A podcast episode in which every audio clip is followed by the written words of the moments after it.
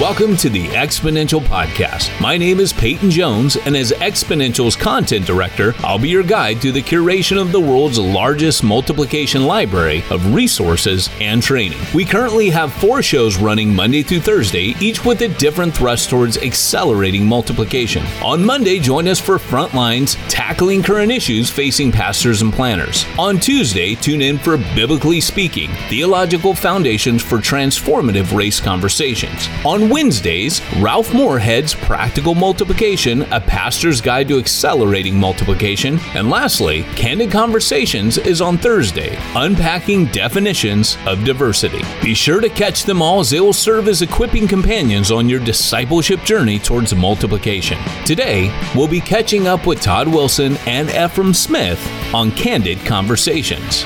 The Candid Conversation show is intended to help leaders engage in conversations about diversity in a healthy way.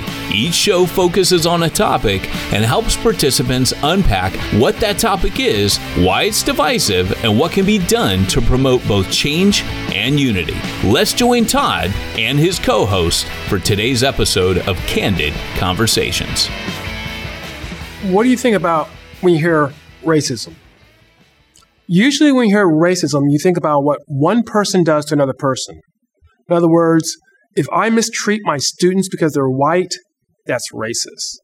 If I don't get a job because I'm black, that's racist. And that is racist. But racism can be multifaceted. It's not just what one th- person does to another.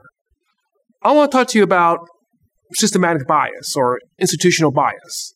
I want to talk to you about that uh, just to help us understand that the way racism manifests, manifests itself in our society can vary, can differ.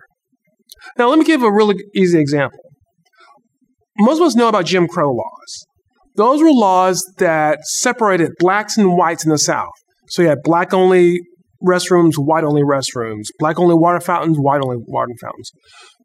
When you went to a restaurant, if you're an African American, oftentimes you could not eat in the restaurant or you, you or you had to sit in a place away from everyone else.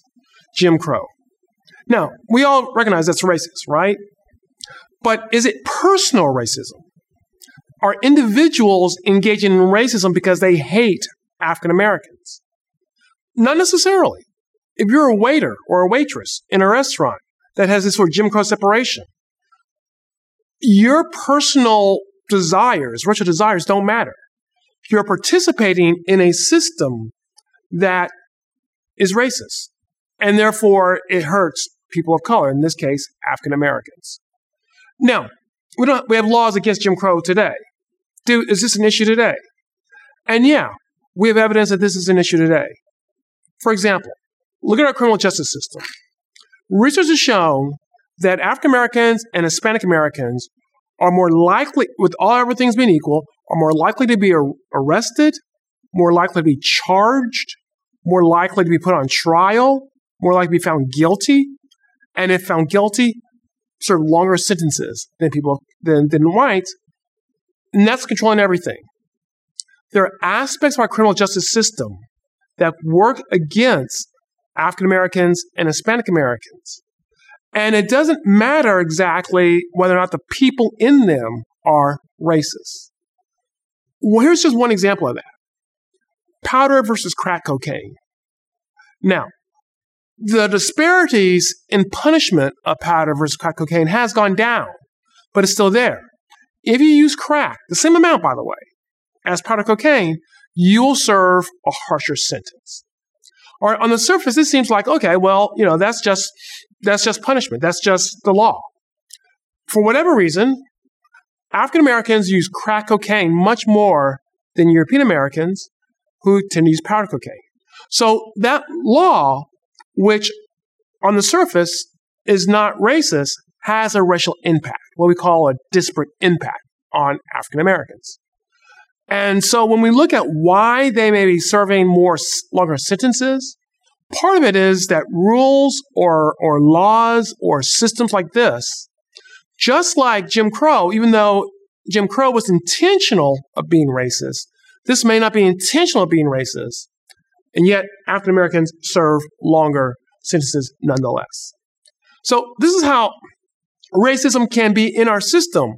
And once again, it's not about whether or not you yourself are personally racist. All right?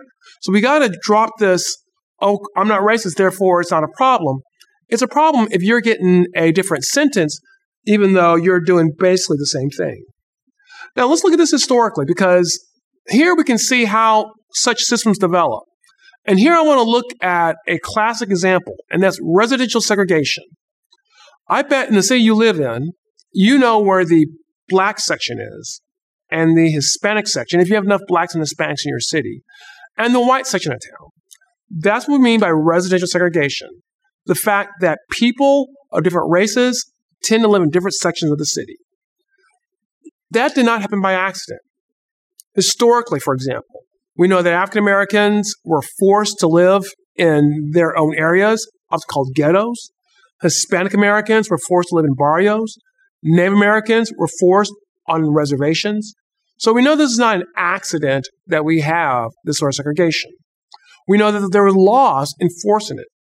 We know there are customs enforcing it. We know there's mortgage loan guarantee programs that forbid you getting that mortgage loan guarantee you're going to integrate a neighborhood. We know there was violence.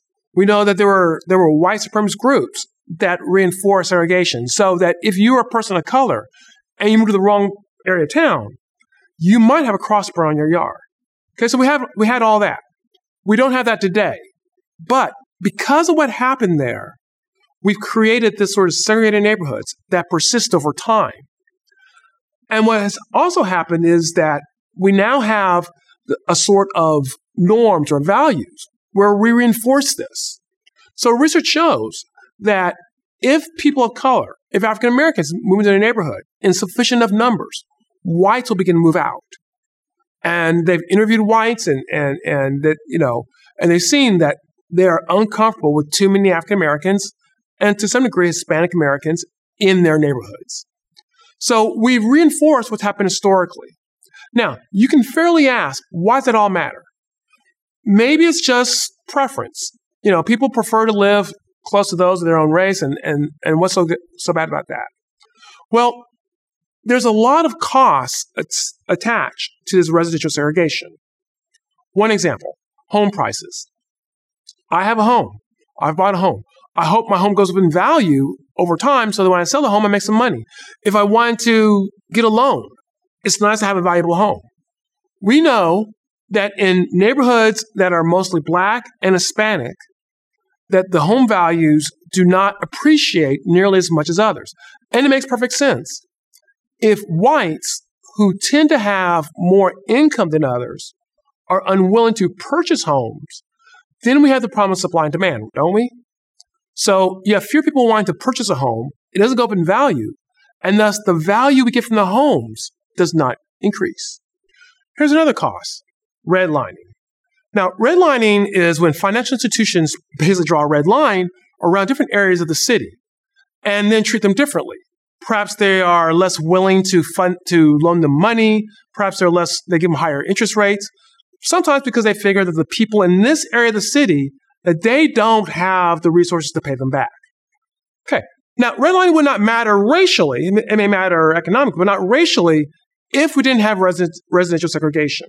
If whites and blacks and Hispanics and Asians lived in the same proportion all throughout the city, then you can redline all you want and you will not disproportionately affect whites, blacks, Hispanics, and Asians. But we don't have that. We have black areas and white areas. And therefore, we find that redlining tends to occur in communities of color. So, that is a way in which, even though uh, people are not intending to be racist, when they redline, it impacts them. And then here's how resident segregation has a negative impact on a person of color, and that's schools. If you have black neighborhoods and Hispanic neighborhoods and Asian neighborhoods, then you can have black schools, Hispanic schools, Asian schools, because a lot of our schools are based on the neighborhood you're in. Now, once again, if our schools are perfectly integrated, what the differences between, between schools will be a problem, but not a racial problem. But they're not perfectly integrated.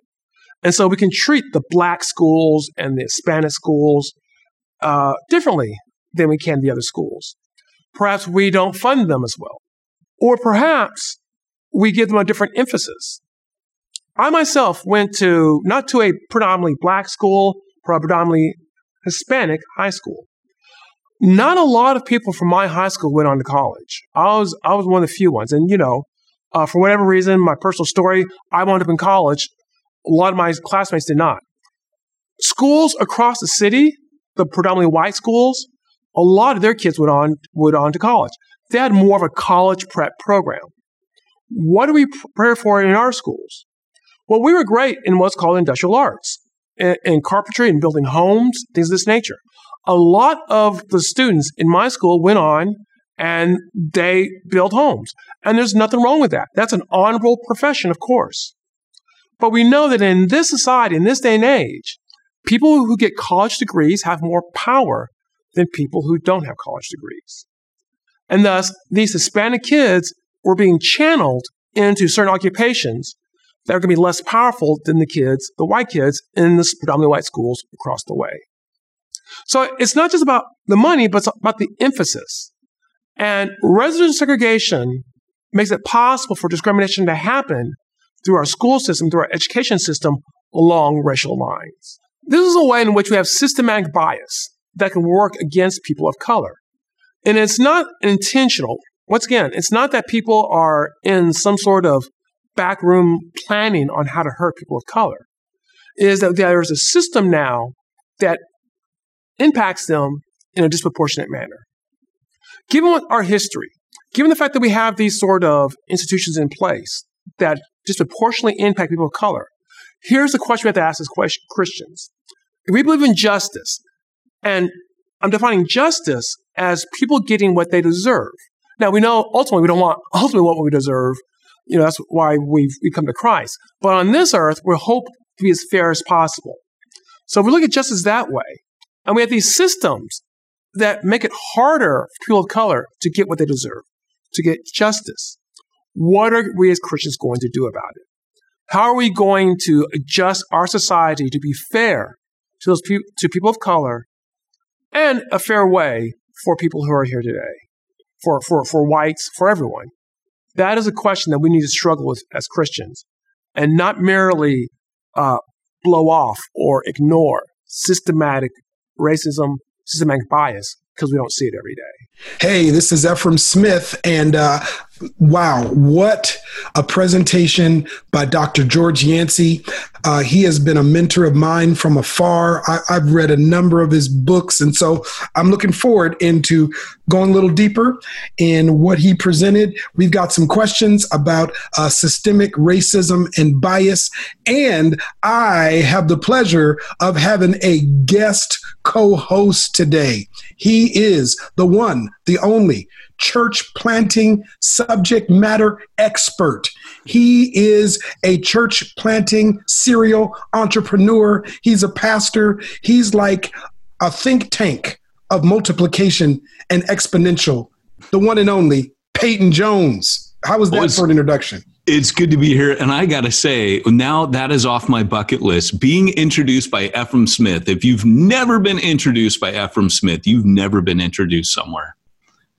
Well, man, it is a pleasure to be on here with you. And um, well, we've got a heavy topic, but an important one. So um, there's some questions that we're just going to together you and i are going to try to tackle here and then we're going to go into the chat. And so i just want to remind people candid conversations uh, if this is your first episode of this webinar welcome. We're so glad you're here. But i would encourage you to go back and watch previous episodes and stick with us because we are having real brother to brother, on other episodes, brother to sister, conversations about issues that normally divide us, and we're trying to talk about them in a way that unites us, that builds bridges, that gains deeper understanding, that we might truly hmm. rise as reconcilers in the body of Christ in this moment and not be held captive to the polarization and the division that is in our world right now. So, uh, Peyton, I'm going to hand it over to you. I know you got some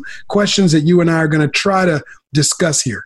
Well, along those same lines, Efrem, you know, obviously people are polarizing and falling into very familiar trenches. And I think God wants to meet us in the middle. He wants to he wants us to to come together as the body and talk.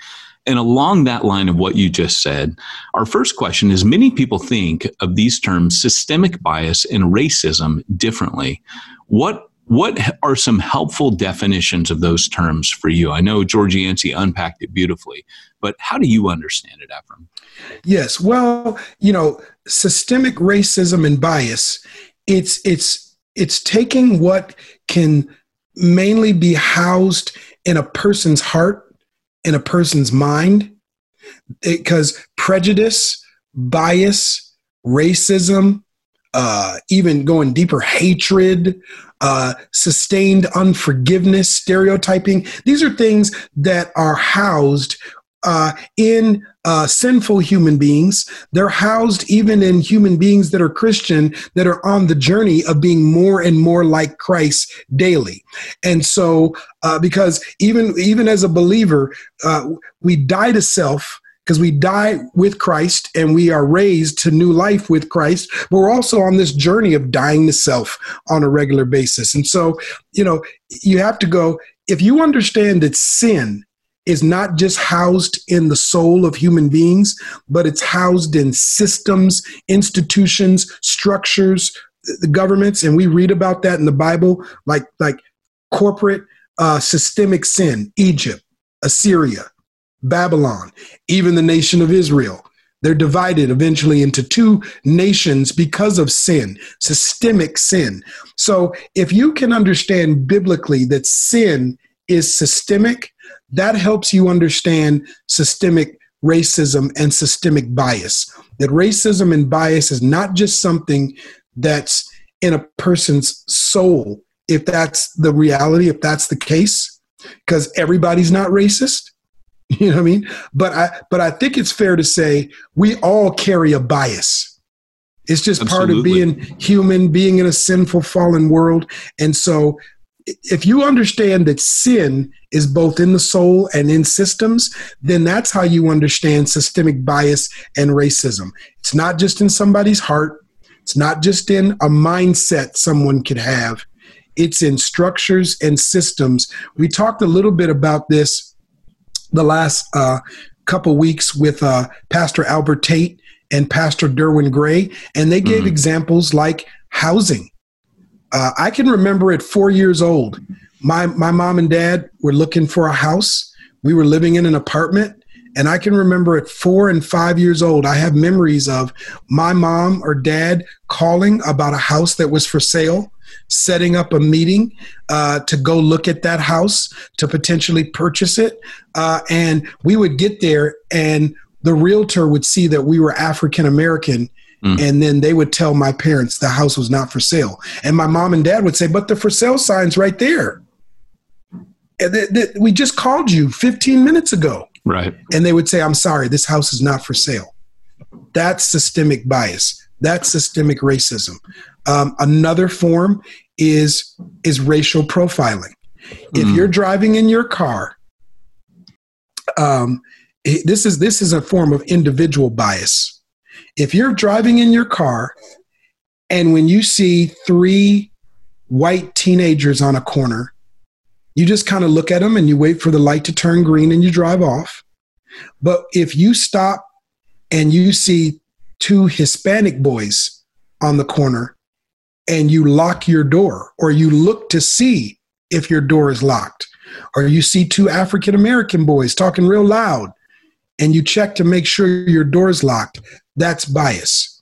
When that feeling goes from just an individual in a car into the justice system, the system of law enforcement, um, the, the, the, the, the corporate system, that's when it becomes systemic bias. It's no longer an individual in a car that feels this way, it's a lawyer that feels this way.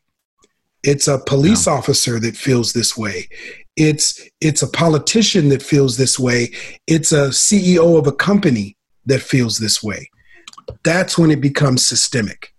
You know, my nephew is a, I, I would say, 300 pound. I've never weighed him, but he's like easily four times my size.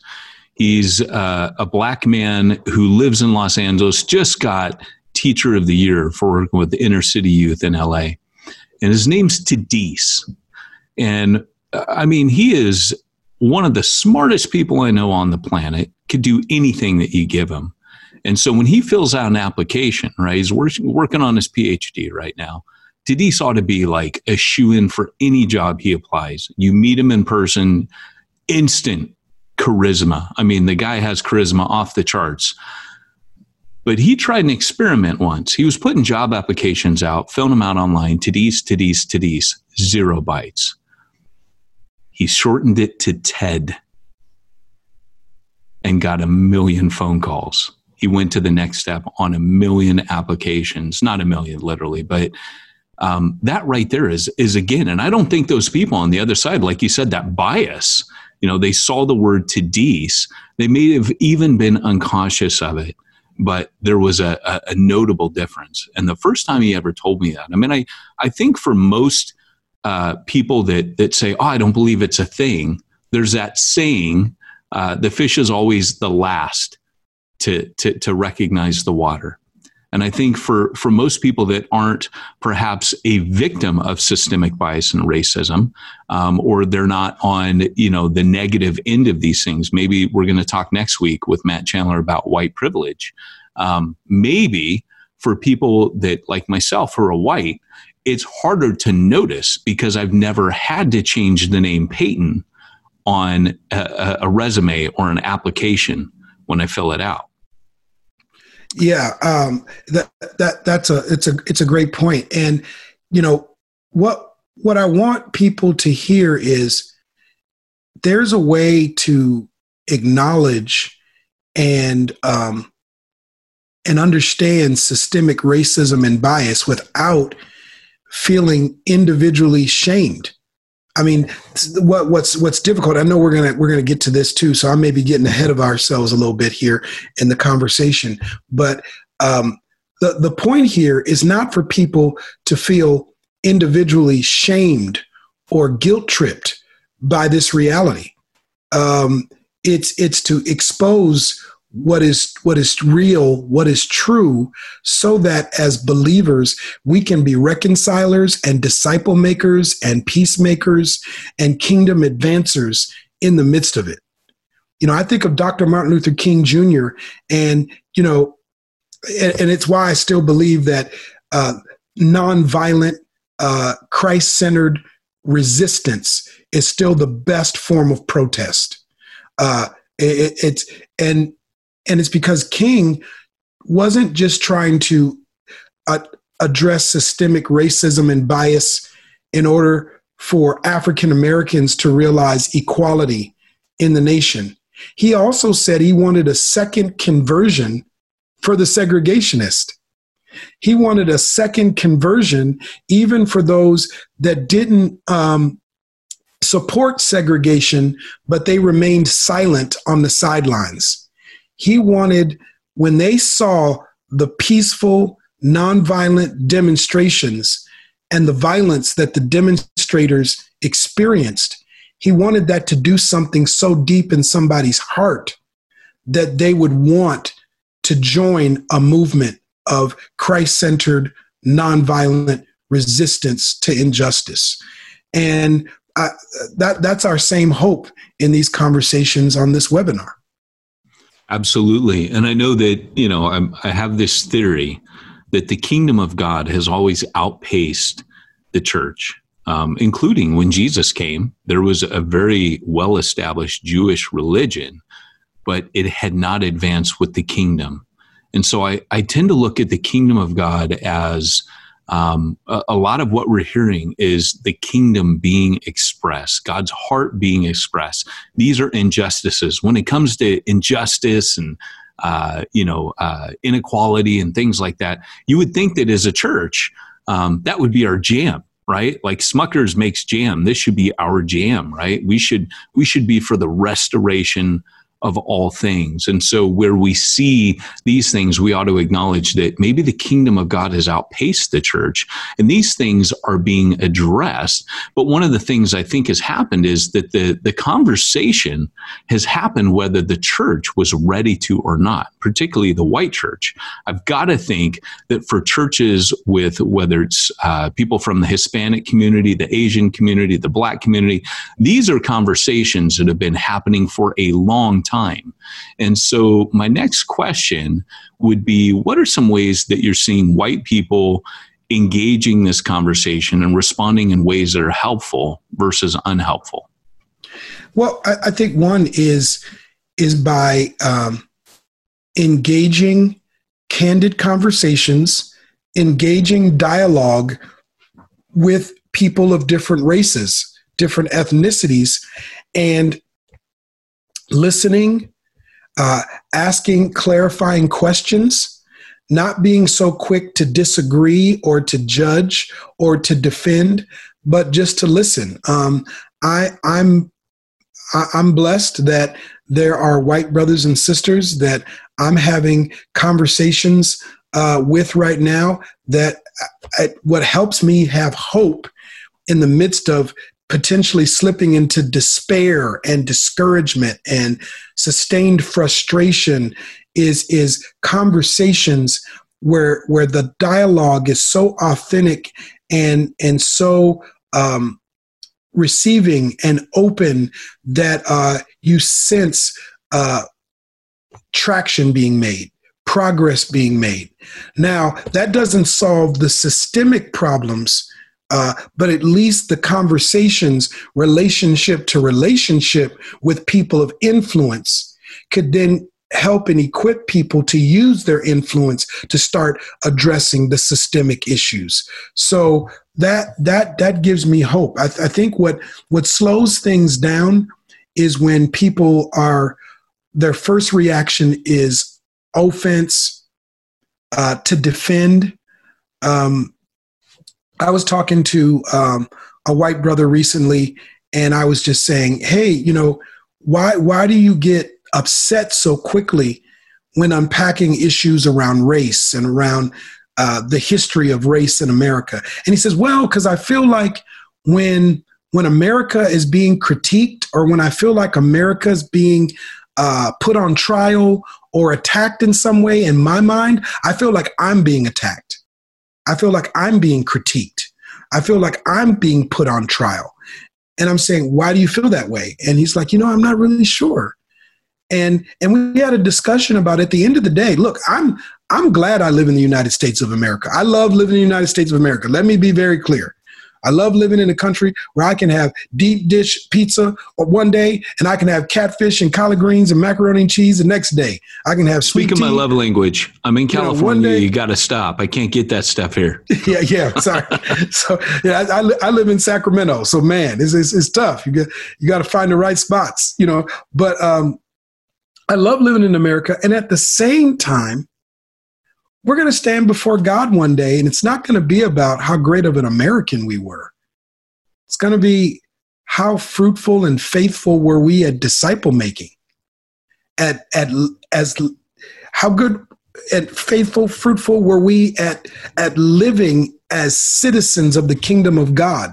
We're supposed to live as if we're in a foreign land until such time as we go to meet Jesus or Jesus returns. Like and and and the thing about it is, when you're in a country where you have freedom of religion, when you're in a country where you can worship Jesus without fear of being arrested, because there are some things written in, in the founding documents of this nation that, that provides freedom to worship Christ, to advance God's kingdom, we can get so comfortable that we forget that our citizenship in the kingdom of God is still supposed to be supreme for us and and and we can become so nationalistic that uh that we lose sense of our citizenship in the kingdom of God. I don't know. What do you think about that, Peyton? I mean, am I? Well, I I, mean, I, I know one, I'm going down a controversial road a little bit when I talk like that. I am 100% with you. You know, what, what many of you don't know uh, listening is that I planted in urban Long Beach. And when I was leaving, because I'm a serial planter, I wanted Efrem Smith to come take my place. And my neighborhood was 50% black, 30% Hispanic, and 20% white and Asian mix. And we were a parachute drop from Orange County, which is the white curtain, right? Everybody be there was they did Orange County Weekly did an article. It said where'd all the black people go? Like they were looking now. There were plenty of Asian and uh, Hispanic people in Orange County, but Orange County is really, I mean, it you know like what George Yancey was talking about with white flight. I mean, it it is the definition of a white flight area, and so when we went into Long Beach, the um, the, the the one of the things I had to do to train the core team is I said, look, whatever you were before this, um, if you were a Republican, you're not anymore. Right? Paul, Paul had to put aside, he said, I became all things to the Jew. I said, to the Democrat, you're going to have to be as unto the Democrat. Your Republicanism stays behind that white curtain. Uh, we call it the orange curtain. Uh, and that was before Trump. But we said that has to stay uh, behind there. You've got to leave that behind. And look, I didn't care personally what people felt uh, politically. I mean, when I worked with North American Mission Board, all of my black minister friends in the Southern Baptist were Democrats, and all my white minister friends in the Southern Baptist were Republicans. And I remember looking at that going, that means that neither one of these embodies the kingdom of God. I mean, the kingdom of God can never be an earthly kingdom. And as much as the apostles kept trying to talk Jesus into doing it that way, Jesus kept resisting. And I think God is still resisting our urges to make what he has done through the gospel an earthly kingdom. And yet I do believe, like Jesus said, where he said the, uh, the mustard seed, it's a small little thing. The gospel in no way looked like it was going to change the Roman Empire. Yeah. And yet, he said over time, that grows into the biggest trees, even the birds perch in its branches. When I see the eradication of slavery, when I see Dr. Martin Luther King Jr., again, I see the kingdom of God that outpaces the church. Even the world perches in the branches. Even the world understands that racism was wrong. And the church started that revolution. Uh, uh, uh, Colson, in his book, The Body, talking about the, the collapse of communism in Eastern Europe, he uh, even then he shows the roots of that coming out of the church and he documents it very well. But again, you'll never hear about that. But of course, when communism fell, even the birds were perching in the branches. So that was a movement of the kingdom of God through the underground church and and and so my views on that are quite radical i suppose. Again like you i love america. I came from an all military family. I love this country. Um, but when it comes to the gospel i you know kind of like the offspring said you got to keep them separated. Yeah. Well I, you know we we have questions we're we're having conversation about but in the chat oh my gosh questions are coming in. So I think we should just go over there and start tackling some of those. We'll see how, how well we can do. So uh, I'll, I'll, start with one here. Um, um, it says here is a, it's, it's an earlier question. Uh, and this is based on uh, Dr. George Yancey's presentation that he gave uh, before uh, we got into this conversation at the beginning of this episode. It says, Which sets of data can I access that show the bias all other things controlled, as uh, Dr. Yancey just mentioned? Is it in the color of law? I need to share it with some uh, white friends and family members who don't believe that that's true. Uh, I would recommend, yes, the book, The Color of Law, is a good book to get some of that data. I would also suggest uh, if you want to look at uh, data in other issues that show systemic bias and racism, uh, there's a book called The New Jim Crow by Michelle Alexander. Uh, that that's a good book to read. Uh, there's a book called Divided by Faith by Michael Emerson and Christian Smith. I, I would get a hold of that book. Um, you know, anything you can get a hold of by Michael Emerson on this topic is is going to be great. But The Color of Law is is a good book on this. Uh, like I said, The New Jim Crow by Michelle Alexander. Uh, the the book. Um, I was just talking about, oh, uh, Divided by Faith by Michael Emerson and Christian Smith. Those are good resources. I don't know if you want to add anything to that that question, Peyton. Yeah, I was going to say um, if you register for the roundtables, you're going to get an incredible resource kit with that.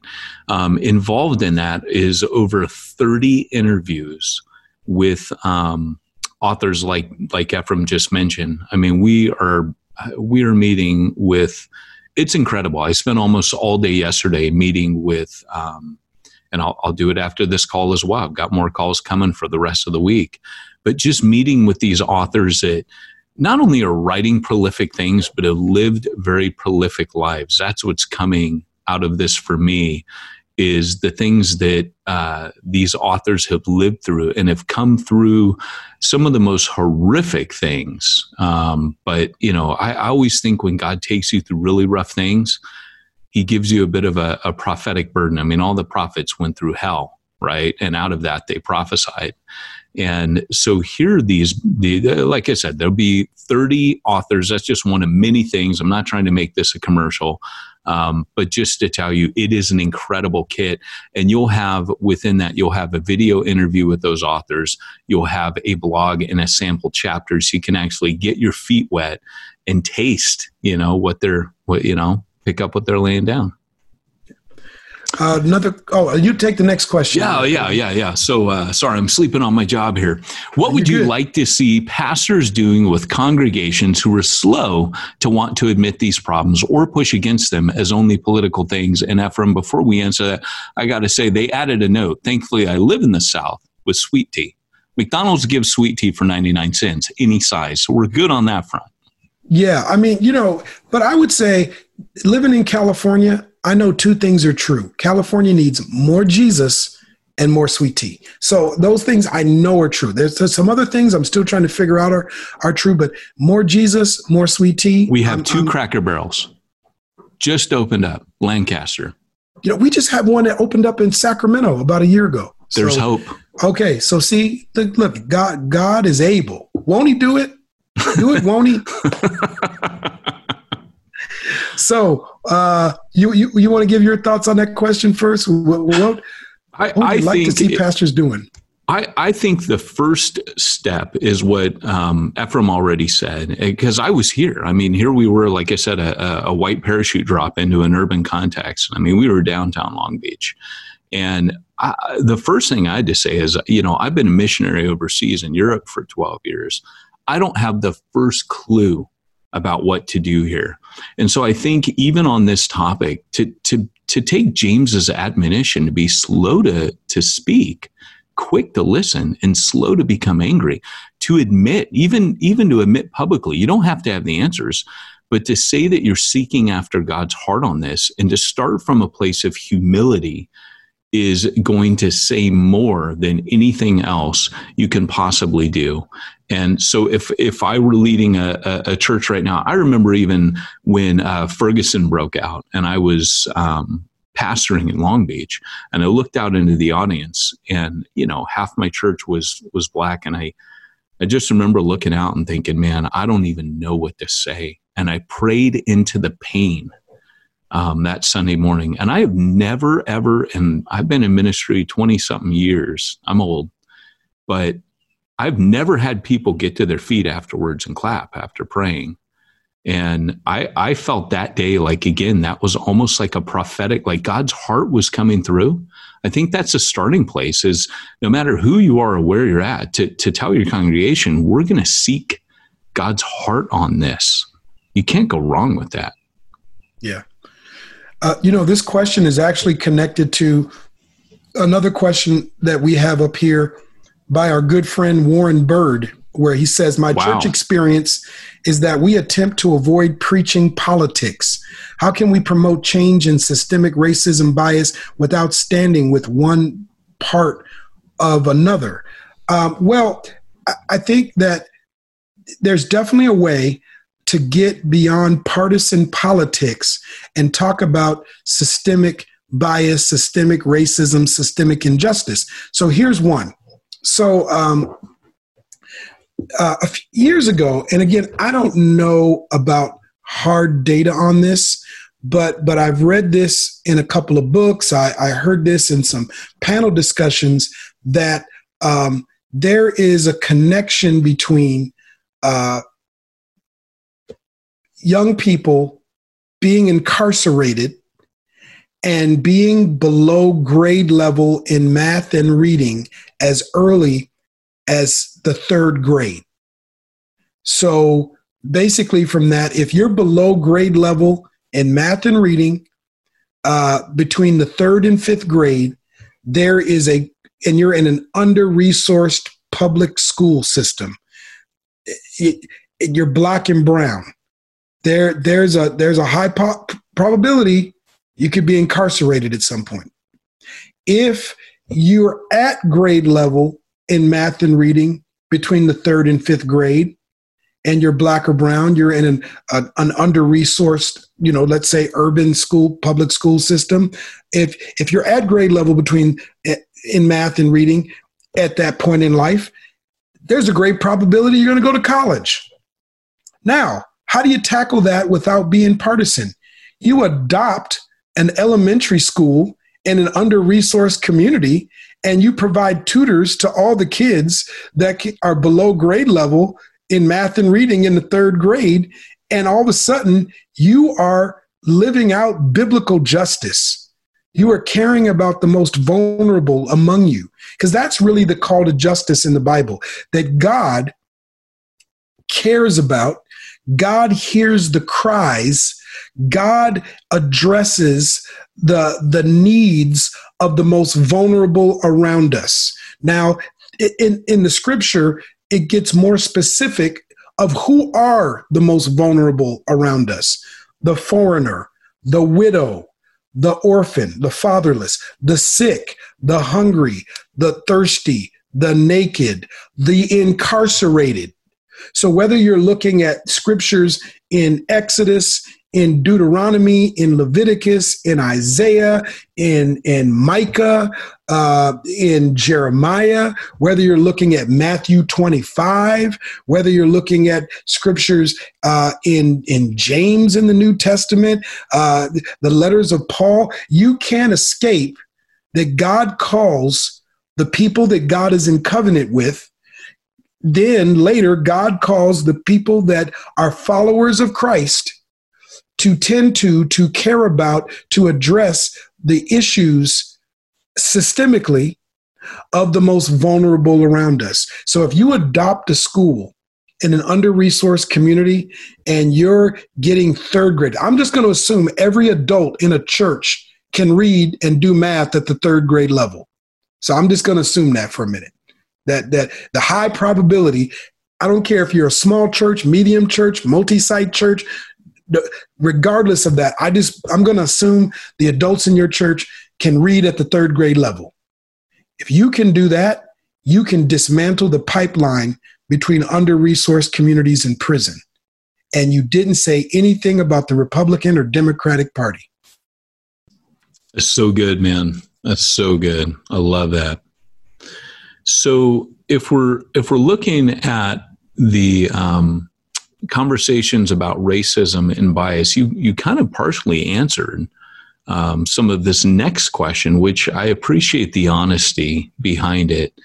Conversations about racism and bias between white Christians, black, brown Christians is a blessing and learning opportunity for the white people in the group. But what's in it for the people of color? And I think you just hinted on that for, for to a certain degree. Um, what other thoughts do you have on that? Well, I mean, what's in it for people of color is the journey of reconciliation. Uh, though I, I can say to you, um, every time I have to rehash a personal story um, about how I've experienced systemic racism and systemic bias, which I have, uh, every time I have to tell that story again, almost feeling like I have to prove to some of my brothers and sisters that systemic racism and systemic bias is real because I understand there's a segment of the body of Christ where where there are pastors, there are uh, theologians, there there are are Christian teachers that are are teaching that systemic bias, systemic racism is not real. Um, that um, they're they're they're saying that if if people use the term systemic racism or systemic bias, that they're talking about Marxism, that they're talking about socialism. So that's not in the question, but let me just address that real fast. So um, there is a difference between an analysis of systemic injustice and solutions for how you deal with systemic uh, injustice. So, analyzing, um, pointing out that systemic injustice exists is not in and of itself Marxism or socialism. It, it's when you get to the solutions it's when you get now, some people believe that just by naming a group as an oppressed group and naming a group as a privileged group, that in and of itself makes you Marxist. Well, if that's the case, then James is Marxist and Paul is Marxist and Jesus is Marxist, which is that that's ludicrous to believe something like that. But the Bible is Marxist. That's crazy to say something like that because way before Marxism existed, systemic injustice existed. What do you mean? How do you describe the Israelites in slavery in Egypt in the book of Exodus? I think that's systemic injustice. I think that's yeah. systemic oppression. Uh, how do you describe the Assyrians the Babylonians, uh, the taking the Israelites into exile, destroying their communities. Now, you can argue, well, why did it happen? Yes, because of the idolatry and the systemic injustice that the Israelites themselves were perpetuating against the most vulnerable. That's why God has to talk to the Israelites about bribes that bribes are wrong, extortion is wrong. Well, he had to be talking to privileged, wealthy people because poor people can't bribe anybody. Poor people can't extort. they, but oppressed people don't have the power to do extortion. I mean, well, I guess yeah. to a, to a degree. I mean, I, have I've read stories about people that are poor you know, a poor person has an affair with a rich person, and then they say, if you don't give me money, I'm gonna tell somebody. Well, if you don't have if you're if you're really poor, you don't even have the relationships or the access to tell anybody anything. That's a good point. You know, uh, to answer that question, uh, you know, and and again, uh, it's hard for me as a white guy to answer this question of what's in it for people of color and, and I understand the irony behind that. And yet, you know, my mind goes back to John 17, where it's the fulfillment of Christ's heart for his church. So if you say, well, what's in it for me as a person of color? Um, you're, you're fulfilling God's purposes that he prayed to the Father for for uh, the great collaboration. What we're, I'll say this: we don't believe that we can, as exponential, accomplish a mission of the Great Commission. That's our mission. We are focused on the Great Commission. Churches multiplying outwards, saturating the world with the gospel. But what we've come to understand is to reach every tongue, tribe, and nation, it will take every tongue, tribe, and nation. I've been working with church planters for a couple decades now and having worked you know specifically this is this is one of the, the the very practical ways to answer this question when we replaced i was over the western us and western canada for the training of church planters for the southern baptist so uh, through NAM north american mission board but we knew when I was coming off, like it was ironic that here I am over the Western US and I don't speak Spanish.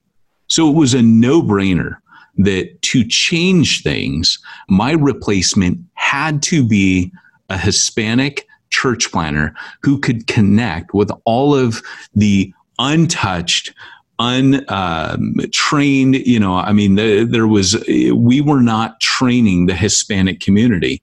And the Hispanic community, here, here's the irony The reason we actually needed to bring them in was to learn from them because there's that sense in which, for me, I am very atypical of how I think about church planting. I don't think like the party line. Um, Sean Benesh just wrote a, an article on how a lot of the stuff you hear about church planting is like listening to boy bands. You know, it may be popular, but it's not very good music. Sorry if you like boy bands. But w- what the Hispanic community, the way that they church plant, I kept finding when I was working with them, man, that's the stuff that I train planners to do. And it's not popular, but it's so first century. It's so missional. It's so punk rock that this, sorry, I use that term loosely. Um, Cobra Kai never died, right? In that sense, right? It was bad to the bone, but it, it, it, it was like we have to bring in the Hispanic community, not just to, to give them the resources that, that the white church has, but to take their knowledge and have that saturate the white church because a white church needs the Hispanic church probably more than we could say the Hispanic church needs the white church. And I think Jesus, when he prayed that, John 17, what, what he was actually saying is, we're better together like like Dave Ferguson kept saying. And then one one of the things that I read from history, um, I've got a little book here on systemic uh, uh, racism and, and really racial reconciliation in the kingdom. And I was just flipping through that, and I read a story about Count Zinzendorf, who uh, headed one of the greatest missionary movements um, the world's ever seen, called the Moravians. And when he saw the plight of the slave trade in the Caribbean. He saw what people were going through. He added that to his list of missions. He was like, we can't ignore what's happening in the world of slavery. Like that was way ahead of its time, right? Um, so what what and and this is mind blowing. I I don't know if you knew this, Efrem. Two of his Moravians sold themselves as slaves so that they could get to that island, have access to slaves, and thousands of slaves were converted. And, and I've just got to think out of these couple examples that, that we've given right now about what's in it, it, there's something in it for all of us. And I don't think any of us knows the answer, but I think time will tell and heaven will celebrate when every tongue, tribe, and nation has reached every tongue, tribe, and nation. I think I think that's our job really is to find out the answer to that question, if that makes yes. sense. yes. Um, and I, I, just think even in the example that you used about um, the, the, Moravian movement, it, that that example, um, there is a connection biblically between reconciliation disciple making and disrupting the empires, systems, and governments of this world. And we see that with Jesus, and we see that in the book of Acts. I mean, there's a reason that followers of Christ were arrested and persecuted for doing it. If, if, if there was no threat to the systems of this world, we would just read in the Bible about disciple making and church planting and, you know, people coming to Christ, people being baptized, and you would read nothing about the persecution. So you go, well, why the persecution? Is it just because the devil? Is it just because Satan? Well, I mean, you know, there, there are evil spirits and powers behind earthly powers and governments. I mean, that's one way to look at things, but I'm just saying advancing the kingdom of God making disciples is more radical and more revolutionary than we've made it at times in the United States of America. The disciple making, advancing the kingdom, planting churches, preaching the unadulterated gospel of Jesus Christ is a threat to the power structures of this world because the church is supposed to represent the kingdom of God not be a reflection of the commodifying institutions of the land in which we are being the church. Amen. Okay, that probably was too deep. That we're supposed to no, be having a candid conversation, and I, I, don't, I don't know if I should have said all that. But I think well, these are my, candid conversations, so we're good. And so I get concerned when the church is a reflection of the other institutions that surround it government institutions, corporate institutions, entertainment institutions, when we reflect too much the societal domains, the, the, the sectors, even of a great country like the United States of America, when the church is more a, a, a reflection of those those sectors than it is a, a revolution of the kingdom of God. Uh, that's where I get concerned because if the church is true to the mission that the church has been given in the Bible, we will see some systemic change. Will we see full systemic change? No, because we won't see, we won't realize full systemic change until there's a new heaven and a new earth. But until then, the church, if it's if it's really living out its mission, you'll see some picture of systemic change in the neighborhoods, in the cities, in the towns where those churches are located. You know, back in my theology pants days, I used to um, lecture Old Testament when I was a missionary in the UK. And when we got to the major prophets, like it was unreal to me how much that God addressed systemic racism, injustice. Like he talks about how you treat the foreigner among you, yada, yada. That's hardwired into the law. There was so much about how the marginalized were treated, how the poor were treated. There was so much social justice in the prophets. Like you would have thought they were just like, hey, idolatry, we're going to talk about that. But it was all, everything we're talking about was on God's heart. And, and the way that they had systematized injustice was a symptom of how they had departed from Him. And so I, I love how you just said that, and I, and I guess I'm coming, you know, maybe from the the negative with with the Old Testament on that one, but um, one one of the the questions we have, and I and I really like it, it says for Efrem, I love that. So it says, does the church need reconciliation or conciliation? And how do you view both of those things? Well, um, conciliation without reconciliation can just be reduced to trying to help two groups um, come to an understanding, come to a resolve. Like you can have two people in in court, you can have arbitration, and that's kind of a version of conciliation. Now that, that that doesn't mean that people will ever forgive each other, that they'll ever like each other, that things will be mended. It's just that they come to an agreement. Okay, we're in a dispute and we need to resolve the dispute. Conciliation. We we we need to come to some kind of agreement. Okay, you get the house, I get the cars. You know, so conciliation could just be that. Conciliation could just be, you know, okay, uh, I'm not angry with you anymore. I'm not going to hang out with you, but I'm not mad at you. I think the bar of reconciliation is higher um, because th- that reconciliation assumes repentance. It, it assumes uh, it, it, it, assumes forgiveness, some some form of restoration.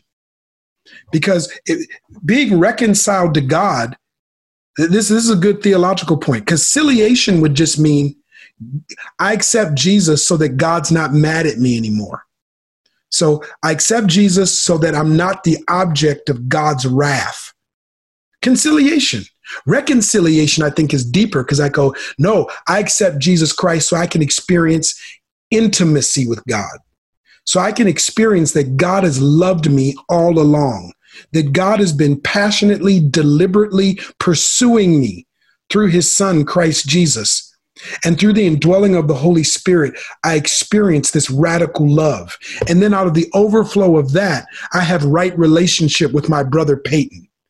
So uh, Peyton is not just white and I'm just black. But we, but through reconciliation, we are brothers, we are family, we are united, we are restored, and we're on a journey of right relationship with one another that goes beyond just our individual relationships to something that invades systems. That that's why I I'm not against conciliation. I think conciliation is good. I just think reconciliation is more radical. I think it's I think it's I don't see conciliation in the Bible, but I see reconciliation in the Bible. I agree. And, you know, just to kind of bring this conversation to a close, first off, I want to thank you for joining us. Don't go anywhere just yet.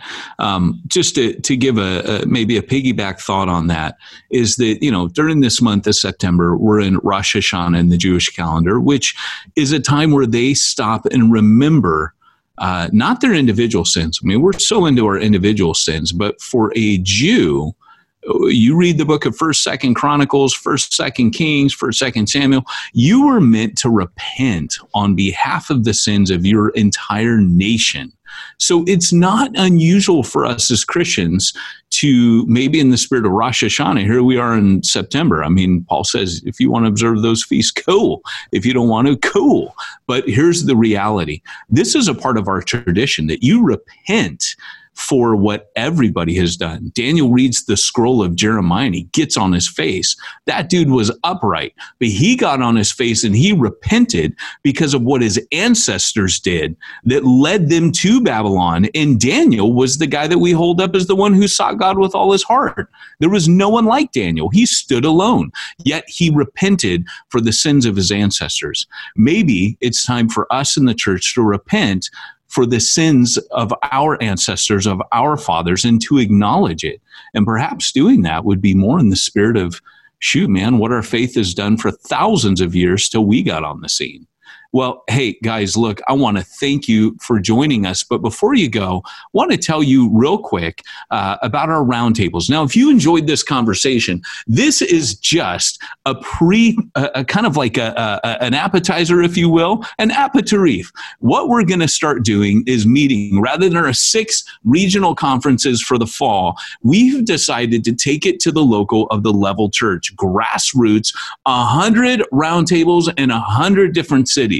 And what's going to happen is you're going to have rounds where you're going to interact like you've had a chance to interact with us, but it's more up close and personal. Now, through September 15th, you don't have long, you've got less than a week. You can order $29. You get that resource kit we talked about. You get hundreds of videos. Not, I mean, this thing is amazing. You get two uh, books that you've never seen before that are on these topics, all about reconciliation.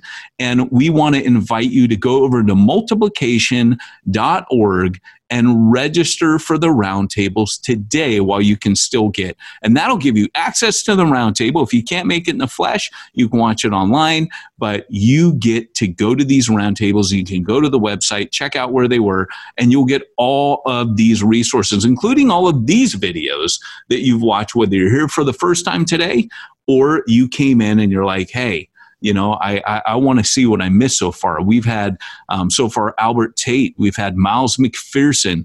We have had an amazing stellar lineup. Like I said, next week we'll be with Matt Chandler speaking about white privilege. So I want to thank you on behalf of Exponential for joining us. I want to thank the legendary Efrem Smith, the funnest co-host on the planet. And, uh, anyways, next week, Todd Wilson will be here with Grant Skeldon to interview Matt Chandler, and we'll see you next week. This fall, Exponential is hosting roundtable events in cities all across America. These half day gatherings in smaller settings will allow church leaders to prioritize peer to peer conversations and receive practical training on how to prepare their church to lead for racial reconciliation. Exponential roundtables will help you continue to pursue church multiplication in these challenging times. Find a roundtable near you this fall by visiting multiplication.org.